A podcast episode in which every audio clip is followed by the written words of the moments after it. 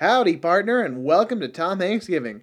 I'm your host, Elvis, and uh, before we get to the proper episode today, let me go through a couple of uh, housekeeping announcements. If you're listening to this in real time as it drops, first of all, we've been gone for quite a while, a lot longer than we were uh, initially intended our hiatus to be. Uh, here's a couple things that happened. We changed our parent company uh, um, from Utter Entertainment back to Splot Studios. So if you're looking for us, we're at splotstudios.com once more. Uh, feels great to be back and all that good stuff. More information on that in other venues. Uh, we also launched a brand new side project to go alongside uh, Tom Hanks Giving. So now that the podcast is back, if you haven't uh, yet seen it, uh, you can find um, we are doing a tie-in video series uh, called Tom Hanks Giving Leftovers, where if you go to youtube.com slash Splot Studios, you'll find uh, the first eight episodes.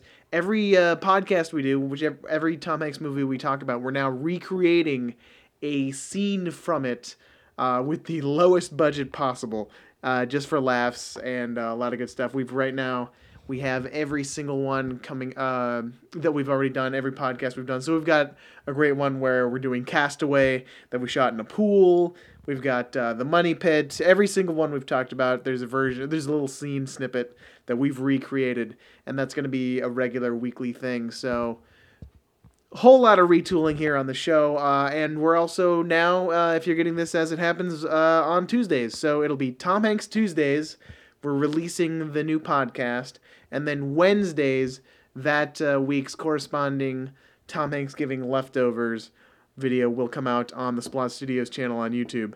Um, you can find all that information at splotstudios.com of course. Oh and uh, a note uh, for this episode coming in, I keep pronouncing it Ken Levine, one of the screenwriters of the film. His name is pronounced Ken Levine. Ken Levine is more the uh, the Bioshock writer. We're talking about the Frasier writer, the Cheers writer, the writer of Volunteers. And I think that's all I have to say. So, uh, very excited to be back. Very excited to move forward. So, uh, let's jump into this podcast with Volunteers.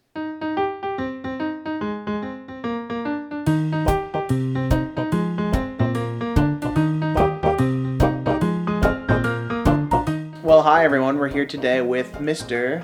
Cody Camp, that's me. Hey. Cody Camp. Uh, welcome to the show. Hey, Uh, how's it going? it's going great. Um, this is my first podcast with you, Elvis, and I gotta say, as a podcast veteran from several other ones, I'm, I'm actually super excited to be here today with you. Well, we're very glad to have you on Tom Hanks Giving. And uh, what is it? What is your? What did you bring to the table? What did you?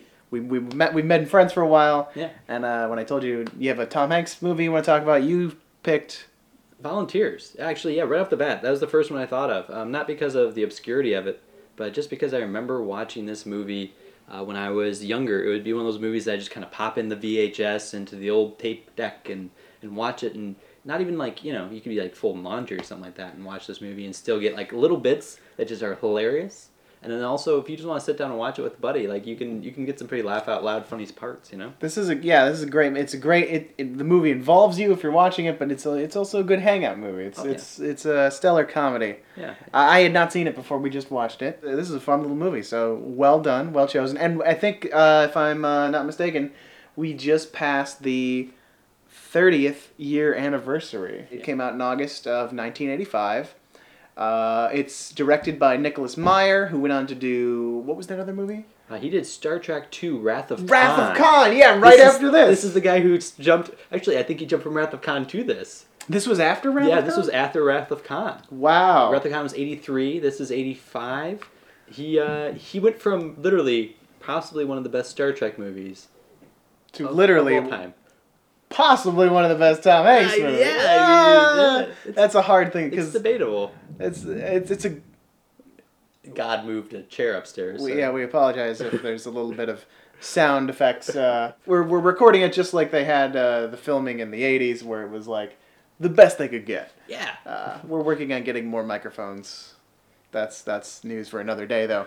Uh, but yeah, uh, directed by Nicholas Meyer, came from Wrath of Khan, Right. And to this amazing little film. Uh, written by, or the story was by Keith Critchlow, and it was written by uh, Ken Levine and David Isaacs, the co-writing team who were producers and writers on Cheers, uh, and then they wrote episodes of Frasier. This uh, this was a script they wrote in the middle, I think, of their their Cheers run, but it kind of sat on the shelf for a couple of years.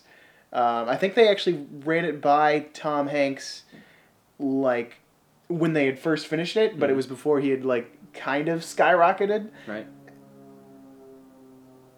That is a plane. That is a plane. I live right by the Santa Monica air- airport. I'm terribly Oh sorry. well, god damn it, Cody. I didn't tell the air traffic controller to not send planes by. I'm sorry. why? Elvis. Why wouldn't you? You knew we were doing this today. Well, I, I, Tom, I, Tom's the air traffic controller that I know over there, and I, I didn't didn't get a chance. Tom to Hanks? Well, yeah. Who else is going to do it? That's Who's the captain now? He, I, that's next week or eventually. We haven't quite gotten there, or maybe it was before this one. I don't know when this is coming out. You never know.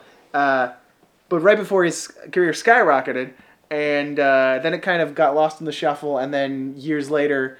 Uh, Tom Hanks was getting offered every script, and he was kind of talking to his agent, and his agent was like, "Well, what do you want to do?" And Tom Hanks just, just slightly remembered something about a script about the Peace Corps. I was like, "I remember that was kind of funny. Could you find that?" And the guy had like no idea how he was gonna find it, and then it, I'm I'm mixing up the story now, but uh, that like exact week, Yeah. uh, someone else was trying to sell the script, and it went straight back to the agent. It was like, "I found it," Yeah, miracle. and uh, so Tom was like, "Yes, we're doing it," yeah. and uh, eventually we got, of course, Tom Hanks stars, and then uh, John Candy came on, That's and uh, one Rita Wilson Yeah. Who you- would go on to be very important in the Tom Hanks uh, life. that's awesome though. That, that, that actually, John Candy was actually the reason why I was pulled into this movie when I was a kid because I loved John Candy. Mhm. Great Outdoors and all, all these films that Uncle I saw. Buck. Uncle Buck, yeah. Uncle Buck's one of the best pictures ever made. Oh yeah. You could do a whole podcast on Uncle Buck. Literally. I don't mean John Candy, just, just Uncle, Buck. Yeah, totally. I completely get it, and like it's it, that was the reason why I was pulled in because I loved Tom Tuttle from Tacoma too. What a great name. Oh God, yes. Tom Tuttle from Tacoma. Like they were like, what's the most alliteration we can shove into one name? Oh, and it's like the perfect name because it's fun and it's it's like a warm name, but it's annoying too. It's it's Yeah. like uh, He's like the Ned Flanders of this movie. He's yeah. Well, I, I want to jump in a little bit later about how he John Candy compares here to his other roles. Uh-huh. Um, that'll be a lot of fun. But yeah, uh, why you know what? Why don't we do a brief uh, breakdown of what the story is? We won't go too in depth, Right. and we'll pick out our favorite moments and stuff later to talk about. Totally. But uh, Cody, why don't you tell us what happens in Volunteers? Ah, I do the long version of things. My apologies, Elvis, if this is too much. But I'll cut you down if you're taking way too long. That's awesome. Our main character, Lawrence, he is a Yaley, and he gets himself into a little trouble with uh, a loan shark that is loaning him out money and to some back alley gambling. And Lawrence is played by Tom, of yes. course. Yes, Tom Hanks is, is Lawrence, and we get uh, we get um, Lawrence having a little trouble with money, so he uh, ends up getting caught up with this loan shark, and the loan shark says you have to pay by the end of the day, and uh, Tom goes to his incredibly wealthy father, uh, who put him through Yale and made him feel all special. And an exciting thing about the father, actually, I, I was just reading this on IMDb. Um, Tom Hanks, when he was trying to do his uh, his very proper the, the Cambridge accent, Uh-huh, yeah. uh, when he was trying to get that out, he actually just completely based his performance on George Plimpton. His, so he, he just basically aped that accent, which is funny because uh, as we've been going through all these Tom Hanks movies, he actually does that with a lot of his performances. Like he watched uh, the actor who played young Josh in Big. He had him play out the, every scene before they rolled, Uh-huh. and then he would just mime and or mimic that performance, and then. That was actually how he got the accent for Forrest Gump too. Uh-huh. Was they shot all the stuff with the little kid Forrest 1st Uh-huh. and that was such a unique voice that kid literally had that Tom Hanks was just I'm just gonna do that voice. do that voice. So he has this weird mimicry to all of his, Yeah. uh, a lot of his performances. So I thought that was interesting. awesome. But anyway, so he's got these. Uh, he's, he's kind of a gambler. A, a he's a he's a sleazebag, but he's a, Yeah. a rich kid. He's Yeah. spoiled rich kid sleazebag, uh, who is graduating from Yale Right. but he's in a shit ton of debt and Yep. then he's goes to his father his father says no Yeah. and then basically he takes his roommate's place uh, to get um, to go to the Peace Corps Yeah, hops on- basically to yeah. escape Literally hops in on his friend. His friend is literally about to get on the Pan Am flight to the Peace Corps, and he just switches places with his buddy by giving him the girl that he was sleeping with and a '57 Corvette.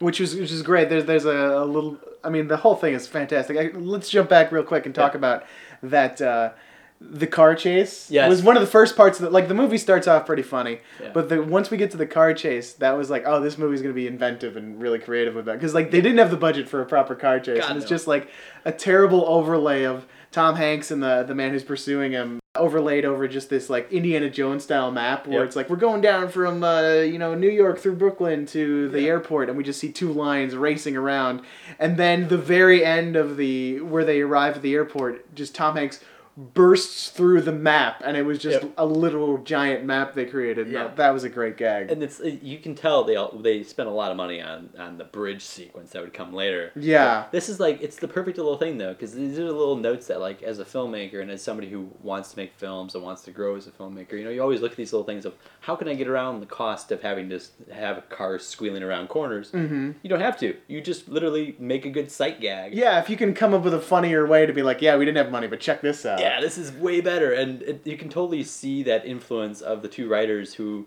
I'm sure wrote this in as this idea because it feels very scripted into it. Mhm. But this is totally like something that you see in like the television mockeries of those times where you're like, it's almost like Zucker Brothers type. Yeah, it's very Yeah. Zucker Brothers, and in a way that uh, we talked about Dragnet a couple episodes ago, where the movie would get completely ridiculous airplane esque humor, and it was really funny, but I felt like it didn't fit with the tone here. Yeah.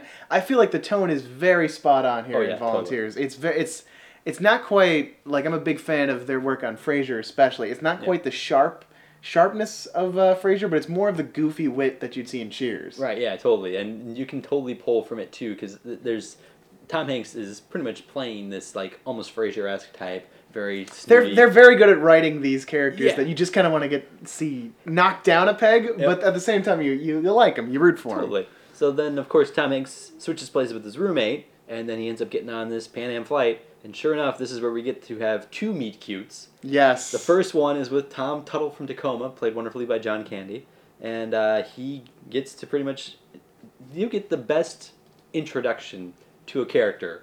I think that I've seen. This was probably one of the first times I thought, man, I know everything about this guy now. And you don't only get maybe three lines from him, and he just reaches over and goes, "Tom Tuttle from Tacoma, how's it going?" And you can tell. and it just keeps going. Yeah. And it's I love the the like because uh, Lawrence uh, he's never polite, No. but like he's he's at a point where he's like you can tell on his reaction like because because John Candy just keeps talking. There's a point where he's like he's literally just waiting for him to stop, and then that gets too much, so he calls the stewardess. Yeah, he's like, I need booze, and I need somebody to send a telegram to my father to, To get, get- him to get come- out of this. to get me the hell out of here. Yeah. And- Um. Yeah, and that's and then of course that leads us to him having his second meet cute with the wonderful Rita Wilson who plays Beth. Beth Wexler. Yes, What a great. Wexler. There's a lot of great names in this. Yeah. Lawrence Bourne, Tom, Tom Tuttle from Tacoma, of course. Yeah. Uh, Beth Wexler. What was uh, John Reynolds? That's not. That's a boring one. That's so boring. At Toon though. At Toon. Uh, who we'll get to in a minute. yeah. Uh, but yeah, he he goes. He meets uh, Rita Wilson. She wakes up on his shoulder, and then they're like talking for hours, and Yeah. then ten hours in, he's like just trying to bang her, and she's like, "Fuck you." Yeah. And uh, we'll get into some more subtleties and details, but just breezing through the story. Totally. They get to the place, or they get to Thailand, Right. which is where they're stationed. Mhm. Uh, and of course, to, uh, Tom Hanks' character is shunned by his father, and he can't get out of it. Right. So he's stuck in the Peace Corps. He's set up by John Reynolds, the leader of the um, the their troop, I guess. they're Yeah, their little faction of the Peace Corps. Each little individual group goes to a different piece of Thailand to come and do something. And John's the leader. And what I love is there's this little line where, as soon as the way he's introduced is Tom Hanks goes up to him is like, he assumes he's the leader uh, just based on height. Yeah. Or just going by height, of course, Yeah. is how he describes why he knows John is uh, the leader. It's so great. It's just another. There's a lot of really fun, just tiny little lines or little moments or details that Right. just make this like it's full of jokes. It's like Yep. Arrested Development, yeah. uh, filled to the brim. yeah. Um, just not as meta And- most of the time. well, yeah, and then that, that's what leads them to this little portion of Thailand where they have this big river that they have to build a bridge over, Mhm. and that gives us our main plot point of the entire movie, which is them having to build a bridge. Yes, and build a bridge for the right reasons, the wrong reasons. We'll talk about that when we get to the thematic portion of the podcast. That's actually the I think that's interesting because this is a comedy where there's a gray area. Yes, it's super gray, and it's oh, and like even just the act of building a bridge like that that is also symbolic of something like Right. to build a bridge to people you don't know and You know, and that's the thing where I think that's this movie is simple, but when it gets to the complexity of the, the story and complexity of the characters, there's there's layers there, and it, it's yeah it's, you don't it's- have a two D character in any of this. no no it's rich in its simplicity i mean there's there's two-dimensional stuff like like none of the characters are entire like it's not like a three-dimensional performance like you'd see uh, chuck nolan in castaway Yeah, no. they're they're very heightened embellished Right. and like you know tom hanks is he's going for the joke all the time but it works in the world of the movie Right, and then that's that you. it is satirical in a way Yeah, it doesn't feel like a satire to me entirely but there's the points where it's almost like they know they're in the Golden Triangle. They know that they're in the middle of opium dens Yeah. and heroin and all this, and it's it's they're they're very much like they touch on it. They, Yeah. they're not ignoring the fact. No, no, and it yeah, it gets uh, the movie's not afraid to get a little dark. Which, by the way, this is a rated R movie. The first one, I think Tom Hanks ever did, and he I- didn't do many. Yeah. Uh, and you feel it in this one when they Oh, yeah. when they get to uh, heads on pikes a little later. Yeah. Oh. So anyway, yeah, they're they're set to build the bridge. They they team up uh, the, the the dream team of Tom Hanks, Rita Wilson, and John Candy. They're all there. They're all trying to deal with each other. John Candy very quickly gets dispatched and captured by the Chinese communists Yep. and brainwashed, and that's a whole amazing little thing there. That could have been a movie in itself. It could have, but but it's just the the wonderful B plot to the story we've got going on. Yeah. And I love that like John Candy kind of gets removed from the action, but every time he shows up, it's it's great because it's like, oh, this is even more fun maybe. Right. Yeah. And it never feels like he's gone for too long. Right. One of the best parts is we meet At Toon, who's played by. Is that Getty or Jetty? Gedde Watanabe, the Du- Long Duck Dong yeah. from uh, From- Pretty in Pink. from, yeah, or 16 16, Candles. Candles, yeah. 16 Candles. What's happening, hot stuff? He's the very uh, yeah, I love that guy. He's, he's, he's hilarious and playing I think a much better character in this movie. He gets a lot more to do. That's oh, yeah. for sure. And he's he's more of like he's the only person in the entire tribe that speaks English fluently. yeah, I mean he gets to really represent the tribe too, which is Right. great. They ha- they allow them to have a voice and Right. a little bit of agency through act. Yeah. Uh, and he's great, and I, I love that he calls uh, Lawrence mostly most of the time he just calls him asshole. Yeah. Like literally, there's a point where he's just like asshole, asshole. You have Yeah, a problem, and- asshole. Or they're ru- they're like they're worried for his life, and he's still calling him asshole. So they're trying to build this bridge, and then Tom Hanks gets captured or falls into uh, the hands of the Chinese warlord, who's like an opium drug lord, Yeah. who's trying to get more global with his dealings so he can have more money and more power and more opium and Right. all that good stuff. So he's trying to build the bridge to get a plane ticket home from this guy and so he doesn't get killed by the warlord. Yep. John Candy comes back and he's trying to build the bridge for the Chinese so they can Right. conquer the place. And we find out that Beth and everybody else has been manipulated by John, who's actually CIA, but is actually not CIA. That part's a little unclear for Well, me. I think for me, he was CIA and he's working with the opium dealers because at, at this time, this is one of those times. The movie's based in '60s, Yeah. and this is when the CIA was heavily invested in the Golden Triangle and the opium trade. Mhm. And uh, at this time, they were trying to bring down the governments in Vietnam and all that. So the best way to do that was to promote these drug dealers, so they can build an army and then attack. And nobody was the good guy No, in this in this no- fight. There's no yeah. re- that like all the reasons to build this bridge were maniacal. Yeah. And it comes down to the point where they all kind of have a daring uh, Errol Flynn escape from the Temple of Doom, Yep. which is where this drug lord lives. And like, this is great. This is great. Just going into this movie, not knowing, like, I knew it was about the Peace Corps, and there's going to be a little bit of a romance between Tom Hanks and Yep. uh, Rita Wilson and John Candy was going to be in. I knew, like, if you watch the trailer for this, it's a waste of time. But You'll tell it. even though I think we'll link it in the show notes. But You should, because don't watch it if you haven't seen this movie. But if you should, you have see it again because it'll just remind me of all the great stuff. But oh man, just just discovering that oh no, there's a giant matte painting Temple of Doom that we're gonna go. Oh, so much And fun. I think they actually stole it from the movie uh, Golden Child with Eddie Murphy. I think it is. Ex- It's the same it, one? It feels like the exact same set. Like, Oh my god! I don't know when Golden Child was done, but all I know is it looks exactly the same as that place where Eddie Murphy ends up in that movie. then they b- come up with a plan. They stop John Candy from being brainwashed, and they got to blow up the bridge because they built it for the wrong reasons. And Yep. at this point, Tom Hanks and uh, Beth We- or and Rita Wilson's characters they love each other, and it's like they got to do this, and it's a whole big thing. And then they blow up the bridge, and I guess that was enough for them to save the day.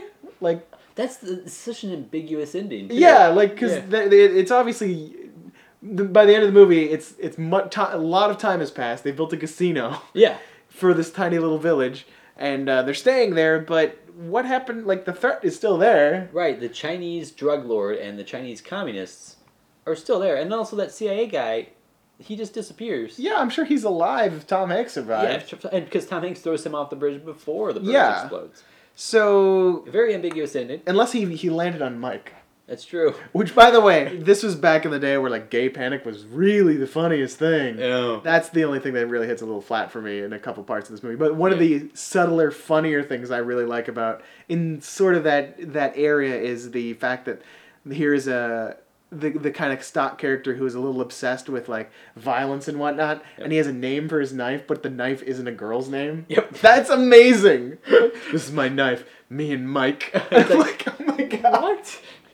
And like that, I love that they never really call upon it. They maybe have the other characters refer to Mike in a way, Yeah. but it's never like, oh, so uh, why is it a guy's name? Like that would be a little tactless. Yeah. Like like yeah, we made the joke, and now we're gonna make you, you you have to know this is a joke. Oh yeah, you have to. I love that it's just there, and if you're paying attention, like oh, that's brilliant. yeah, and then the, I think the best part of that is is like he's gonna shove Mike in you, like the tolerance to it. Like that's just that's just what's happening here, That's guys. oh, there yeah, like that is the kind of joke where it's like yes, it's smart, it's funny, it's Yep. layered, it, it's good. But when you have just like at like nervous because he's never had sex with a girl and he's questioning his masculinity and the sumo wrestlers want to fuck him, like, Yeah. that's not. Yeah, Yeah. it's a little more pedestrian. Yeah, that falls more in that '80s movie where it's just like, oh, we're just gonna throw these little things in here because you know we need some type of thing for At to be worried about. Yeah, um, the he he's uh, one of. The, I mean, outside of the fact that I really like how.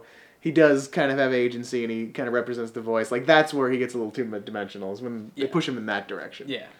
Um, I was actually a little surprised, and I was kind of impressed uh, that the movie didn't end up rewarding at at the end with like Lucille or Yeah. whatever the the Lady Deathstrike character Yeah. from the Warlord. Uh, Which she just disappears too. she totally disappears, but I it didn't really matter for like again. I guess it's better that she disappeared than came back and was like At's girlfriend. Right. That that was what I was expecting. Yeah, that would be a little weird. I, I was I kind of was worried about that too. Um, watching this with adult eyes when I when I'm watching it now. Yeah. Was this the what was the last time you saw this movie? Last time I saw this movie, oh man, it must have been when I was like sixteen, maybe seventeen. So okay, not that time, quite a I- kid anymore, but Right. do you remember like what did you forget? What did you remember? I totally forgot about the fact that uh, all the little subtle jokes, like when they bring up the title card for Yale, it says Yale, a college. like they're just undercutting the shit out of Yale. That- yeah, that was a, that was another point where it's like really early in the movie, and it's like, hey, we're gonna have fun with this movie. Yeah, it's, it's gonna like- be a little goofy. This is Yale. It isn't Harvard, so we have to make sure that everyone knows that Yale is a college.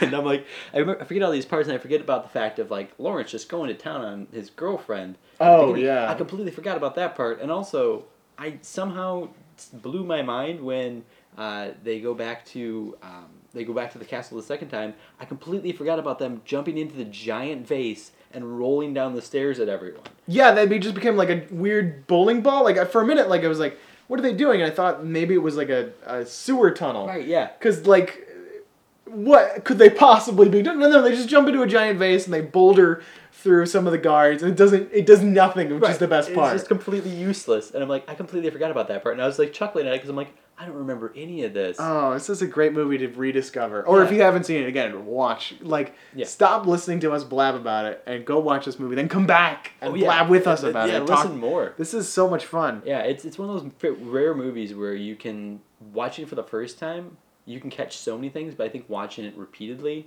like I watched this when I was growing up, so I mean I, I kind of missed out on a lot of the adult humor of it and just saw the slapstick of it of Tom Tuttle becoming this like mindless drone Mhm. and like all that funny stuff, but it kind of went over my head.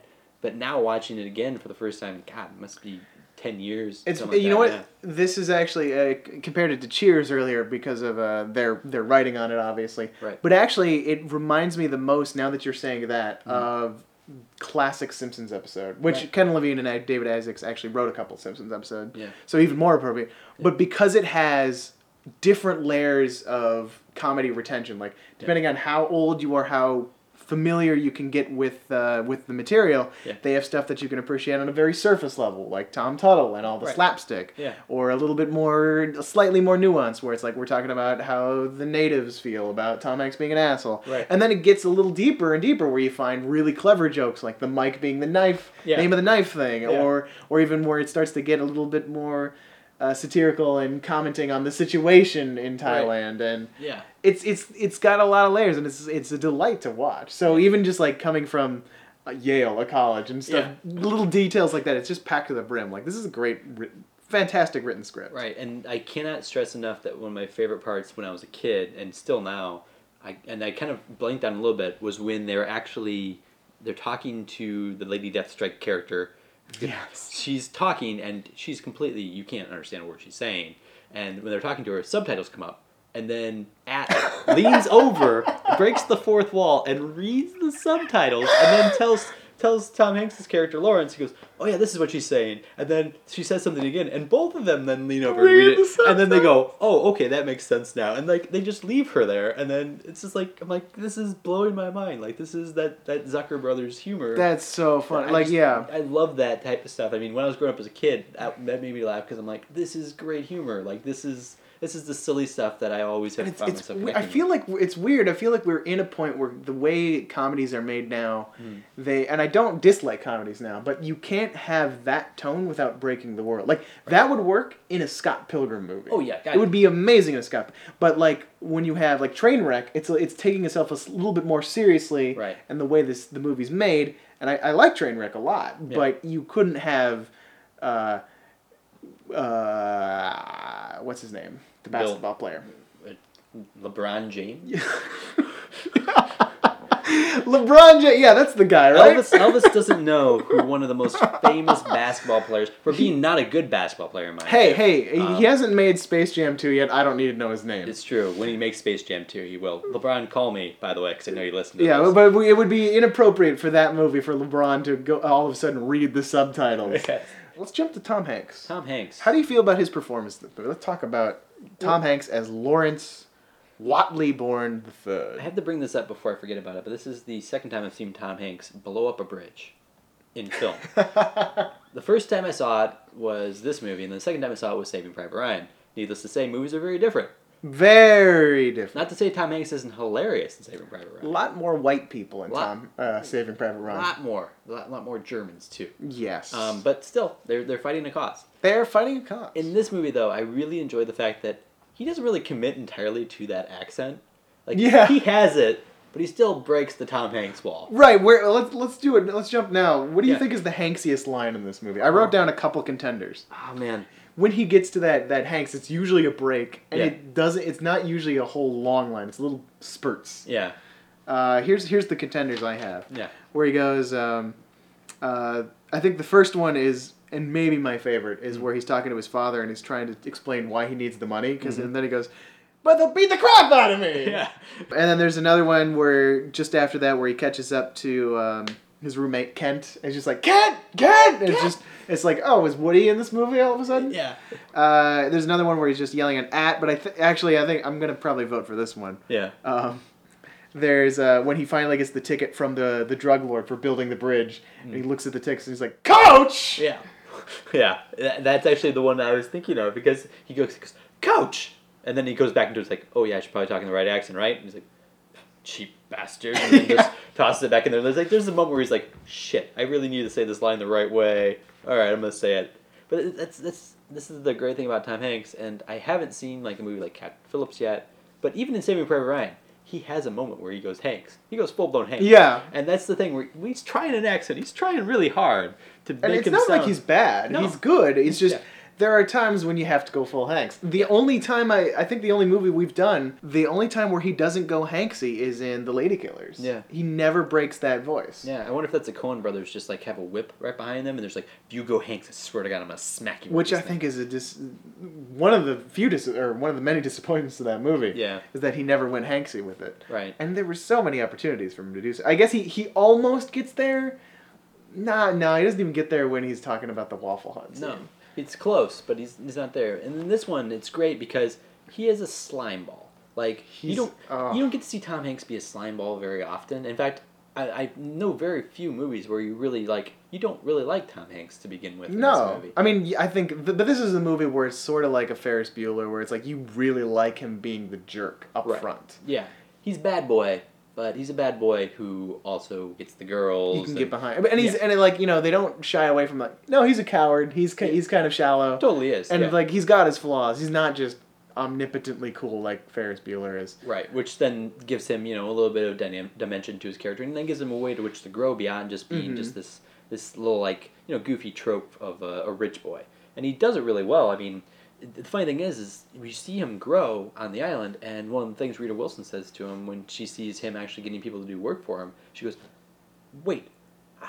when did you have the time to learn Thai?" And he's like, "Well, I have to speak the language of the people in order to get them to do things for me, so you learn quick." And it's like, holy shit! Like he's actually really industrious. He didn't just go to Yale and like Yeah, Fuck you, a blonde you girl. see you see he did that he did that. probably Don't get me multiple times Probably over multiple blonde as but- as anyone has wanted to do it Right, yeah. If you go to Yale, that's what you Uh, gotta do. that's it's what like, you gotta It's do. part of the passing program. um but uh oh, God, I feel terrible saying that now. Yeah. They give him skills. They give him agency. I really like, and actually kind of talk talk about the whole thing where, where Rita Wilson is just completely frustrated, Right. and then kind of calls him out on it because like everything comes so easy to you, which is true in his backstory because he's this rich kid and Right. stuff has been handed him his whole life, Yeah. but he does have this kind of talent and this charm that. Mm-hmm.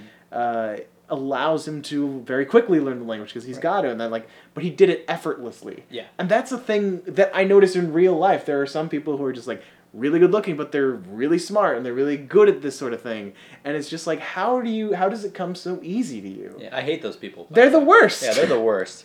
As, someone who is not really, you know, textbook handsome, uh, I hate those people with the passion. You're street such. handsome. I'm street handsome. I, I, I grow beards, um, but not in the hipster way. No. Um, but it- it's the funny thing about this character though is that he literally, I swear, as soon as he landed in the helicopter, he goes, his brain immediately clicks. What don't they have here? Oh, they don't have gambling. They don't have casinos. They don't have booze. They don't have. Oh yeah, I totally know what I'm gonna do. Yeah, And the end sequence is like that. He's like, that's his dream of as soon as he lands, he goes, they don't have casinos here. And what casinos have?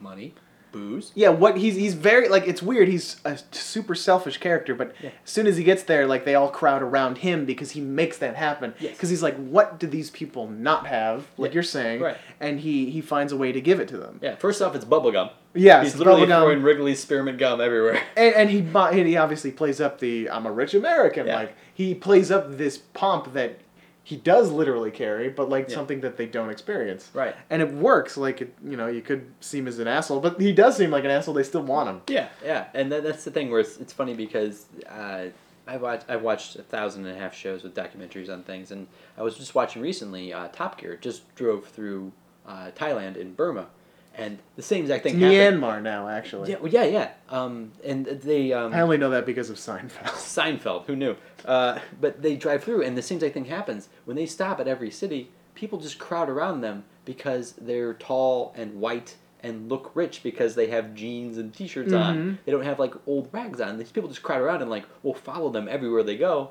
And it's perfectly displayed in this movie how like the rich white man is very much like something they're like, I've never seen this before.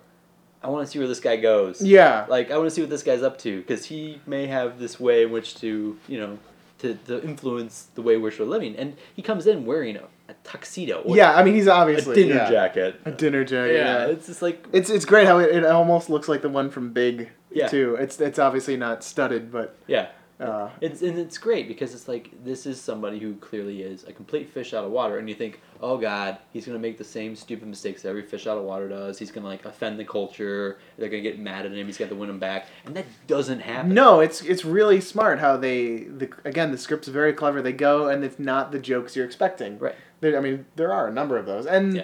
it's debatable how kind it is to the culture. yeah It is the '80s, about the '60s, right And we're still not getting it right today. But I, Yeah. I feel like for that time, it's actually pretty respectful. And again, they gave a lot of agency, mostly through uh, At's character, right um, or At rather, Yeah. uh, character. And that's the funny thing too is at one point they're trying to figure out which wood to build the bridge out of, and Tom Tuttle from Tacoma is saying we should use that teak wood. Teak is a great wood, and everyone's just like, no, no, no, no, no. And Tom is being the casual American who's like, it doesn't matter. That's good wood. And, and At says, no, that's the sacred wood where all the spirits live that protect this Yeah. protect this village. We're not going to cut that down. That's not how it works. He goes, we'll just forget about stupid spirits. We need to use that wood.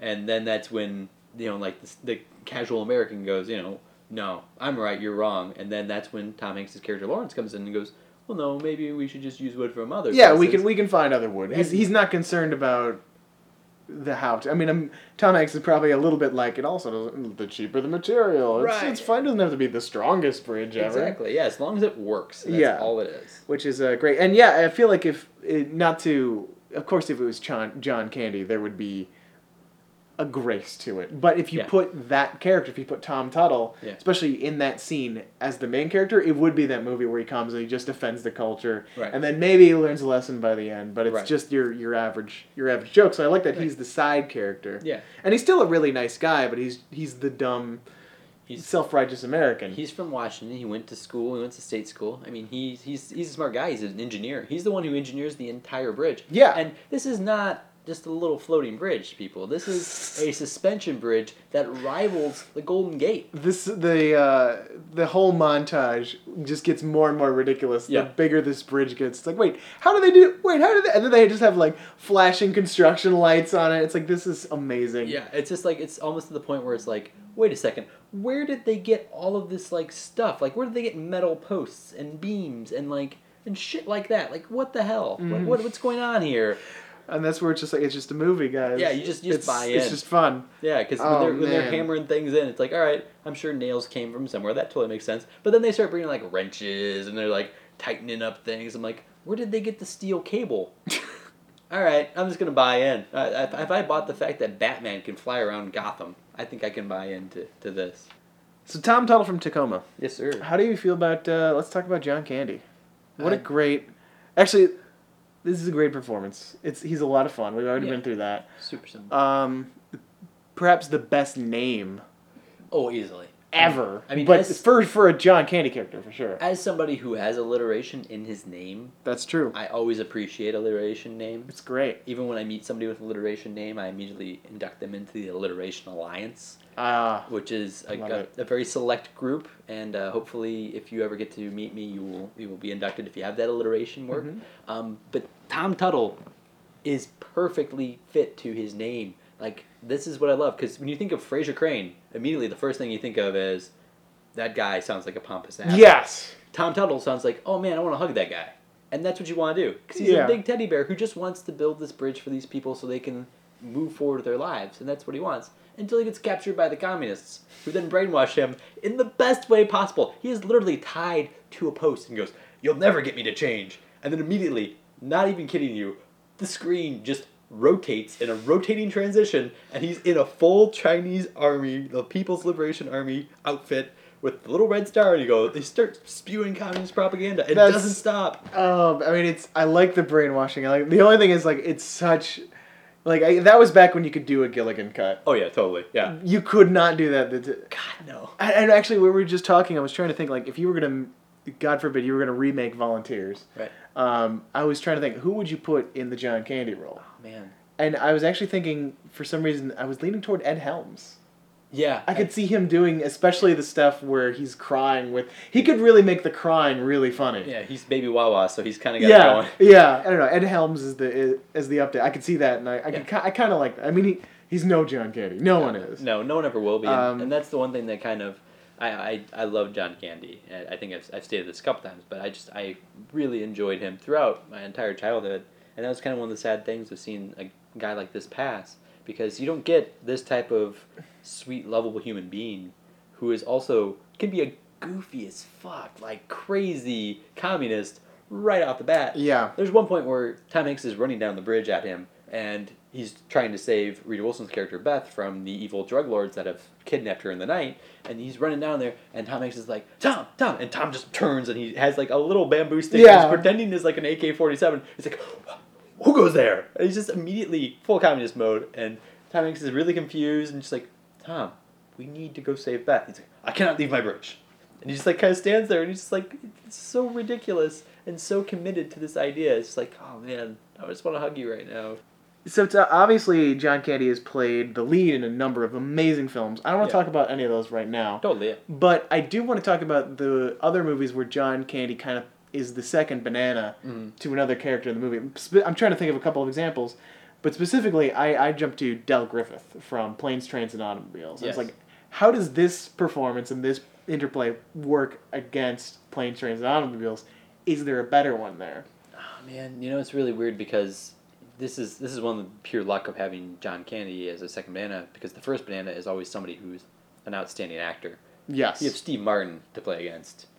I mean that makes You, any second banana is going to be good. yeah. I mean but- like that that that makes Chevy Chase bearable. Oh I mean, it's I love Chevy. Don't get me wrong, but it, it, Three Amigos is one of those things where Steve Martin makes that movie completely. Yeah. And Oh, oh, and and audience, before you you jump to your torches and pitchforks, yes, we are. The obvious comparison would be let's compare Tom Hanks and John Candy in their other movie Splash. But we're gonna wait and hold off on that until we watch that because I haven't seen it for a number of years. We're gonna wait until we talk uh, Right. about that movie and we'll do that comparison. And last time I watched that movie, I completely forgot that John Candy was in it. Me too. I was just watching for Daryl Hannah with Flippers because Yes. that's and it's a Ron Howard film, so that's really what you get a lot. I, I see. I can't even remember it was Ron Howard. I only remember John Candy was in it when we started planning out this podcast. yeah, and that's one of those things where it's like, whoa. So we're gonna get to that, but Yeah. but that'll be a coming episode. I, I promise. I I just think uh, when you compare these duos, you really kind of gotta look at the fact of where we're going and how we're doing these things. And Train, Trains, and Automobiles is obviously that's a road trip movie, whereas this is kind of like that that silly little trope movie where you just kind of have these little small goals that get expounded upon by outside forces. And it's, it's kind of weird to kind of look at this and I don't know. It's tough to compare. It's weird. Yeah, this is this is obviously a very different from Planes, Trains, and I. The the one thing is like Del Griffith probably gets the vote in my book only because he's more present in the movie. Oh, yeah, totally. he's more active in the movie, Yeah. uh, and it's really about their partnership. Yeah. Whereas Tom Tuttle from Tacoma is like we were even saying at the beginning of the movie, like it's going to be an and John Candy credit. Yeah. He's more the th- he's he's really the third wheel in this. Right. Which and he's the perfect add to that. So it's a different sort of thing. I don't want to say Tom Tuttle is bad or even worse than Del Griffith, but Del Griffith is a little more important to that movie. Oh yeah, totally. And and the thing is, is if you want to make a tricycle, who better to make your third wheel than John Candy? John Candy's the perfect third wheel. I mean, because he's not gonna he's gonna steal scenes, but he's gonna make you want to keep seeing this character over again. Yeah. And it's not gonna take away from somebody like Tom Hanks who chews the scenery in, in some of this stuff where he is literally just like building himself this little world. uh, let's talk about Tom and Rita. Oh man. This is a big movie, just because this is this is not where they met. Nope, it's Uh, that's a we common just- misconception. Yes, We thought that. We thought that until Yeah. moments before we started recording. Yeah. It's like I better double check this. yeah, we better make sure the facts Uh, are straight.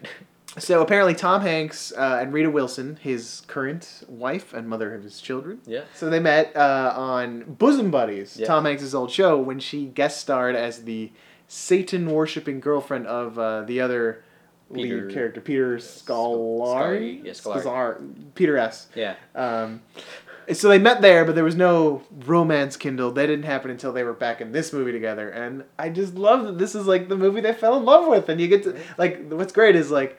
I don't think the, if there's one thing I would argue that's not the movie's strong suit Mhm. is that their the the way their relationship builds isn't the most convincing. Right. They have these moments where like uh, the beginning is great where she just hates him and they end in a strong place. Yeah.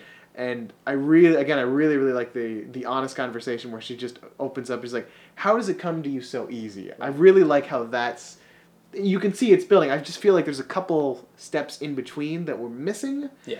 and that only and and that's this is even like a bad critique like it's more of like i just i'm, I'm going back to shelley long and tom hanks and money pit where it's like that movie is kind of a mess but Yeah. their relationship is so much stronger for me that I, I now it's kind of the benchmark i'm always comparing it to that Yeah, and Uh, I can totally see it because that movie is literally like Money Pit. I, I love the fact that their relationship is crumbling throughout, and as they're trying to rebuild this house, Yes. it's the metaphor. i mean obviously it's Yeah, it's um, very obvious this one while they're building a bridge, they're actually building a bridge between these two people. it's great Another oh, metaphor. it's great like i think this movie is the stronger movie but I, there's still something about the shelley long hanks Well, dynamic Shelley Long is just she's great in a lot of everything she Cheers does. Cheers too, Yeah, just to pull that back she- in. she- yeah, and that's that's the funny thing. The connection here just keeps on coming. But the thing I love about this relationship, and it's it is these little moments. I think that in any personal relationship, you have another human being.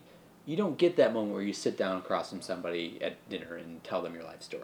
Like, No, that doesn't that's true. happen. It comes out slowly over time, and as they're building this bridge, I think maybe there may be some things that hit the cutting room floor that were a little bit more building of this relationship, or maybe maybe it didn't. Maybe maybe I'm just seeing something here. Oh my god, I'm like Yeah, you had a you had a Forgive me Epiphany. if I, because I feel like I did this on the money pit thing, and I just criticized that for being an incredibly obvious metaphor. Yeah. I'm gonna do it again, and I, I Go apologize if everybody's miles ahead of me. But we're talking about obviously how that's building a bridge, Yeah. and all that good stuff, and like how that's a metaphor for their relationship. Is this an opium metaphor? No, no, no, no. Okay. Th- This is about the bridge, but there's something I just I just connect. I, again, I just watched this movie, so forgive me. But uh, but I didn't connect this part with the the overall metaphor. But like the whole thing, and I love at the end where they get to that gray thematic area. It's like sometimes you can do the right thing for the wrong reasons, Right. or vice versa. Yeah. And it's like he was trying to be with her, but for the wrong reasons. It was the right thing, and it's just like ah, that's the bridge again. You gotta blow it up and start from scratch. Exactly. And This is a pretty good movie, I- guys. well, I mean that's the thing too. Like you said, this is one of those movies where you watch it when you're when you watch it once, and you can watch it again and see all these different little like subtext things, and that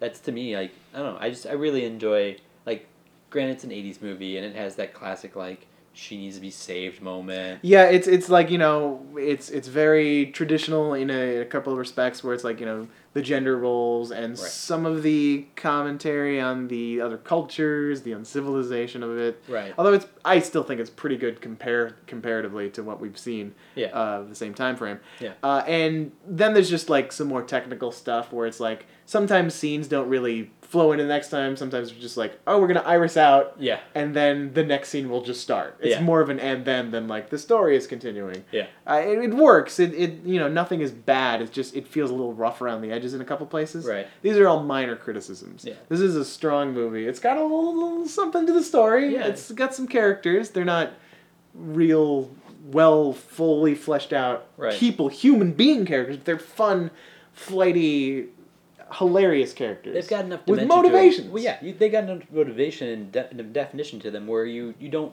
you don't yawn.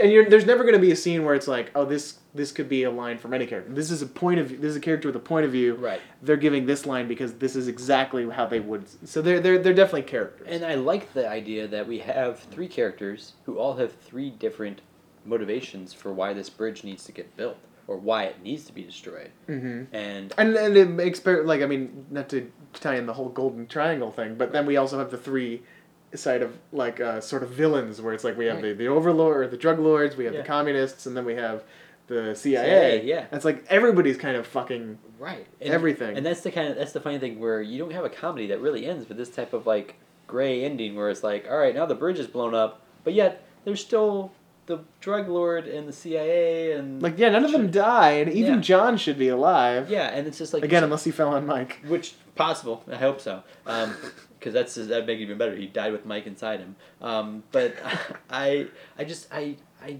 it's weird because watching this now and even when Elvis brought this up, I'm sitting here thinking, yeah, what the hell happened? Because we just get pretty much just like a fade out to Tom Hanks giving a voiceover to which is a telegram to his dad saying thanks for sending me the Peace Corps, but we never really get like what the hell happened to these opium dealers. No, and I think that's a symptom of like the time it was written because it's like, oh, we we ended the movie. We got to wrap it up in five minutes. Yeah, let's let's let's it's just Let's just have it be a voiceover Yeah. and we're done. We're on page eighty nine. Because there's not even like a little last ending joke. It's just like we're happy. I guess they made a casino. I'm like that's kind of funny. Yeah, that's true. They, they have he has elephant races. Yeah. And, uh, kickboxing, which is like it's great, but like th- that's the one thing I think this movie faults from is like the ending kind of like there's a fizzle. Like you get a big explosion, which I enjoy. I mean, I, The I, I like Michael Bay the movies. the so explosion help is. I, I don't, but the explosion is earned here. It's an earned explosion. It's Yeah. a nice spectacle. And again, they they've done it creatively. It's like here we want to see the big explosion, Yeah. the big budget. Yeah. Earlier we didn't need to see a pointless car chase. No. We made a little fun gag out of it. Yeah, we wasted. And it was the movie was stronger for it. we spent all the money on blowing up this real full. this is a really big bridge, Yeah. and they really blew it up. And Yeah. they're like, you, there was money involved. in This was movie. an and this was an '80s production that was shot in I, I'm guessing Mexico. It was Mexico. They shot it in. Yeah. And, they shoot it in Mexico, so essentially in the '80s, you do whatever the hell you want in Mexico. I mean, you could build a bridge and then blow it up, and the Mexican government's like, yeah, that's cool. Don't worry about it. We'll pick that up later.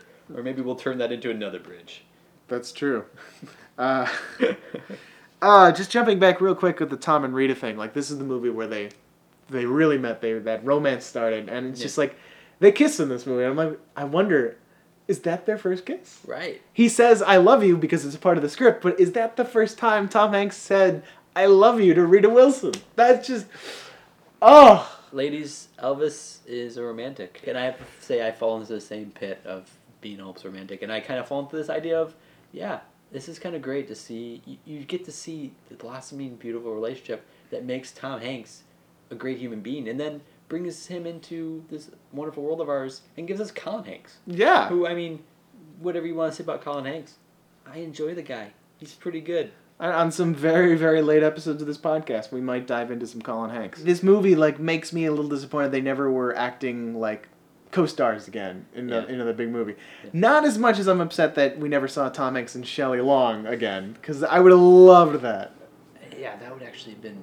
That- why, doesn't that happen? that still could happen i don't know why we're not doing that hollywood come on if there's one thing if kumail nanjiani can make the x-files come back for six episodes i want to make a tom hanks shelley long movie still happen right? None of them are dead.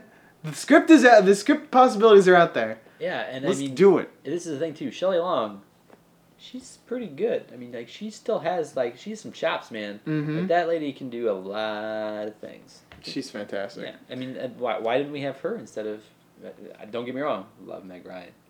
Meg Ryan's great, Meg Ryan is a is a fine actress. but if we put Shelley Long in Joe versus the Volcano, oh, what does oh that movie my god! become? Every she would be a better Meg Ryan in every Meg Ryan, except for maybe Sleepless in Seattle. Sleepless in Seattle, Meg Ryan's great. That's that's Meg Ryan's movie. I'll, I'll give it to her. That's that. But she would be better in Joe versus the Volcano. Mhm. She would be way better in You've Got Mail.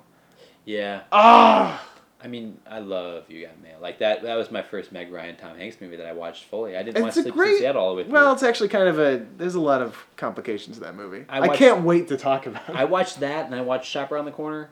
Whew, whew, whew, whew. Man, that's that's Mhm. that's the conversation that I would have about that movie. Which one was better? Yeah, We tried that with the Ladykillers, and it was like none of them really. yeah. Well, that's because it's the Ladykillers. yeah, Sorry. it's in a. I know some people defend that to the death that that's a good movie, but It's um, it's it's on the lower of the the Hank spectrum, I would say. yeah. I It's it- it's right down there with some uh, some Cloud Atlas and uh, the Man with One Red Shoe.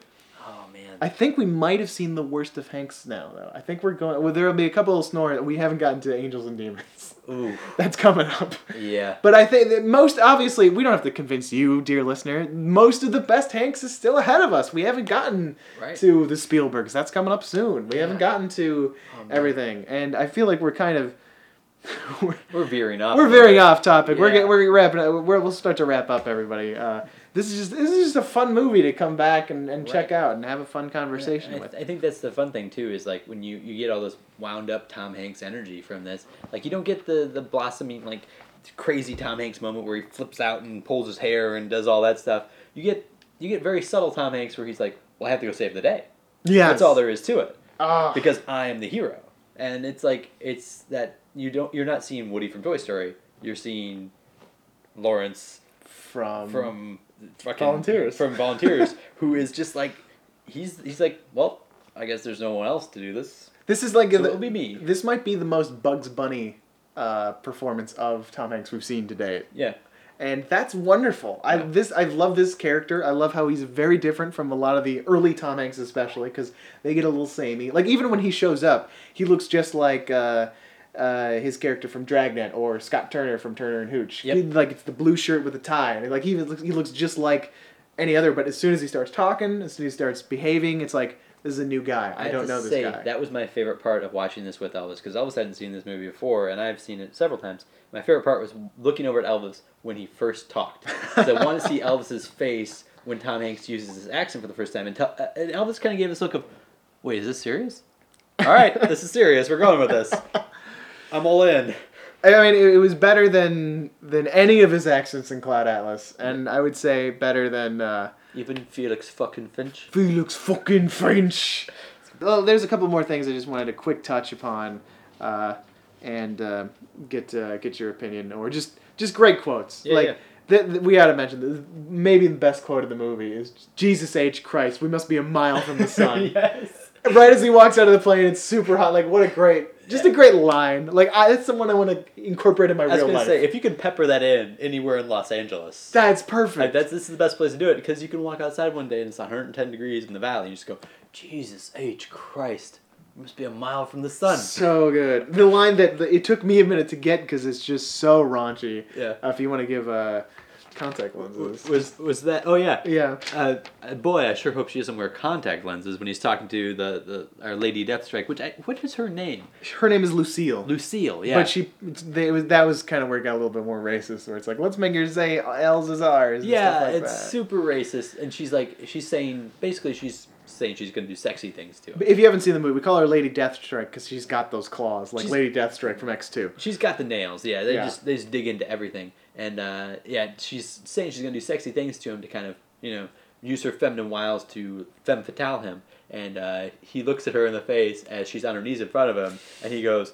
Well, I hope she doesn't wear contact lenses, and it's immediately a "I'm gonna come in her eye" joke. Yeah, because he, it's been a very long time. Oh yeah, yeah. It's just like I'm. This is, I don't know where this is going, so be careful. Um, just other details I love. Uh, I love the line where he's. It's at the beginning where he's talking with his father, where the father has the fantasy that he was he was an orphan that they like- adopted. He's an orphan. But, like that's a joke you've heard from the son's point of view many times. I've never heard it from the father's point of view. Awesome, just I, great. I regret the day we picked you up from the orphanage. Dad, I'm your son. Your natural son. Yes, well, that's a fantasy I like to live out every once in a while. It's Oh like, my Oh my god, it's perfect. uh, we uh, the, oh god, the people, the people on the plane singing "Puff the Magic Dragon." Yep. that was just like I, I I caught it like about halfway through they were singing. it. I was like, this is amazing. Yep, they- they're flying to. And it's this- and it's so terrible because Yeah. it's so obvious none of the actors are singing. They're just like lip syncing, Yep. and it's not the song because they- they had to throw it in post. Yeah, and they're rocking back and forth at the wrong beat, and it's just Mhm. like, God, you guys, you're something else. Um, there's obviously the, there's uh, towards the end there's a big reference to uh, the bridge uh, over the River Kwai. Yep, with the and and even um, John Candy before he blows it up just says, "What have I done?" Yep. Uh, Which I, if Samantha listens to this podcast, she's gonna hate the fact that I just whistled that. um, well, hopefully she does. yes. Uh, so she comes back even angrier when we talk about "You've Got Mail." Eventually, she will slit my throat for whistling. it shall be great. Yeah. Uh, there's the part where they uh, ha- where he completely out of nowhere has a bar with a neon sign that says Lawrence's, and it's completely ripping off Casablanca. And then Yeah. they have the guy play as time goes by. Right, and this, the guy's name is Sam, which it probably isn't Sam, but he says Sam. And he's, he's just playing again. It's just like, oh my god. And that was- try that again, Sam? There, there, in that scene, there was another one of my favorite little like you knew it was coming. Like I mean, I knew it was coming because I've watched movies for a million years now, and so I can see like, oh, this will have a payoff later. Yeah. But when they introduced the blind grandfather of At, Yeah. it's like I wonder when we'll see him again, and he's just the bartender at this bar. Yeah. That was great. Cleaning glasses, like that's the guy you want. Yes, sure that is the, the guy I want. Yeah. yeah, the Um, blind guy. He's, he's just gonna do a great job. Trust me. if this Tom Hanks movie were an ice cream flavor, what would it be? Ooh, I think this is gonna be. Uh, have you ever had Moose Tracks?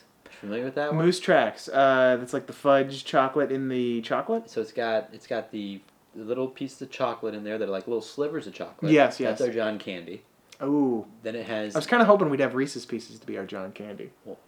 Wait the little peanut butter cups in it. That's our Rita Wilson Oh, why is Rita Wilson the peanut butter cup? because what brings everything all together is our Tom Hanks, Which is the wonderfully amazing chocolate flavored ice cream. oh my god, Moose Tracks. Moose Tracks. Moose Tracks. It's it's great. And it seems appropriate for John Candy, but I'm just jumping to Great Outdoors now. yeah. Uh, It, it just works on so many levels. Mhm. That's the reason why I like it. I, I, and to me, you can't have a great ice cream without two solid ingredients.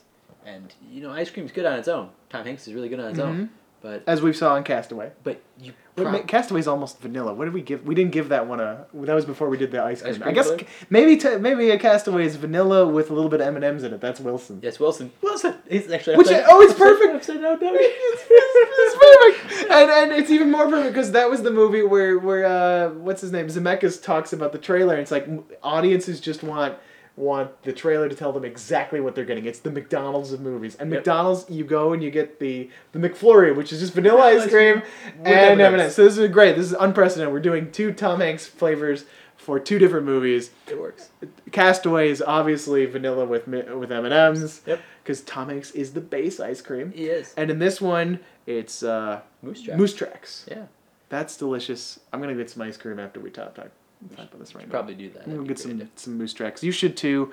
Uh, join us next week. Oh no, I'll have to do that because I don't know what next week is. Yeah. But I'll do that in the end. Uh, Cody, Yes. thanks so much for being on the podcast. Thanks so much for suggesting volunteers. It was one I wanted to get to, but the fact that you wanted to do it made it like all happen. Yeah, all man. the all the more quickly, and now I have this wonderful movie in my life, Yeah. and hopefully our listeners do too. Yeah, and then you know I'm, I'm happy to uh, suggest any future ones. I'm sure you're you're well versed in your Tom Hanks more Oh, than me, but uh, yeah, I'm just happy to be here and happy to, to be able to do this with you. Uh, anything you want to plug? Um, nothing right now. I'm trying to uh, get together and maybe uh, help out Elvis with a few more things. I know that he's working on this wonderful, uh, wonderful little ways to promote this podcast. Oh yeah, you've seen. I'm sure you've by now you've seen some of Cody's work. Yeah, um, He's I, that fucking Felix Finch right there. I just I, I want to apologize to everyone for that, and uh, I No. want to I want to keep thanking Elvis for revealing me and to help him out with these. It, it's definitely made me uh, made me realize I need to become a better uh, better iPhone filmer. yes, no, he's he's been terrific. Like he didn't drop my phone into the pool once during Castaway. and Yeah. that was remarkable. If you watch that Castaway, I'm actually in a 12 foot pool, like 12 foot deep, and I'm swimming with it over my head. yeah, he, had, he has no. He can't use his arms because he's got to hold the phone. No, it's all leg power. Just that's, so you know. that's- he's got some strong legs. This guy. Yeah. Uh, so thank you again. Uh, find him on Instagram or Twitter. Like he doesn't want to plug anything. At Fuck. Instagram, at Instagram is Cody N Camp. Uh, Twitter is Cody Camp. Super simple. Mhm. Uh, that's that's my plugs for it.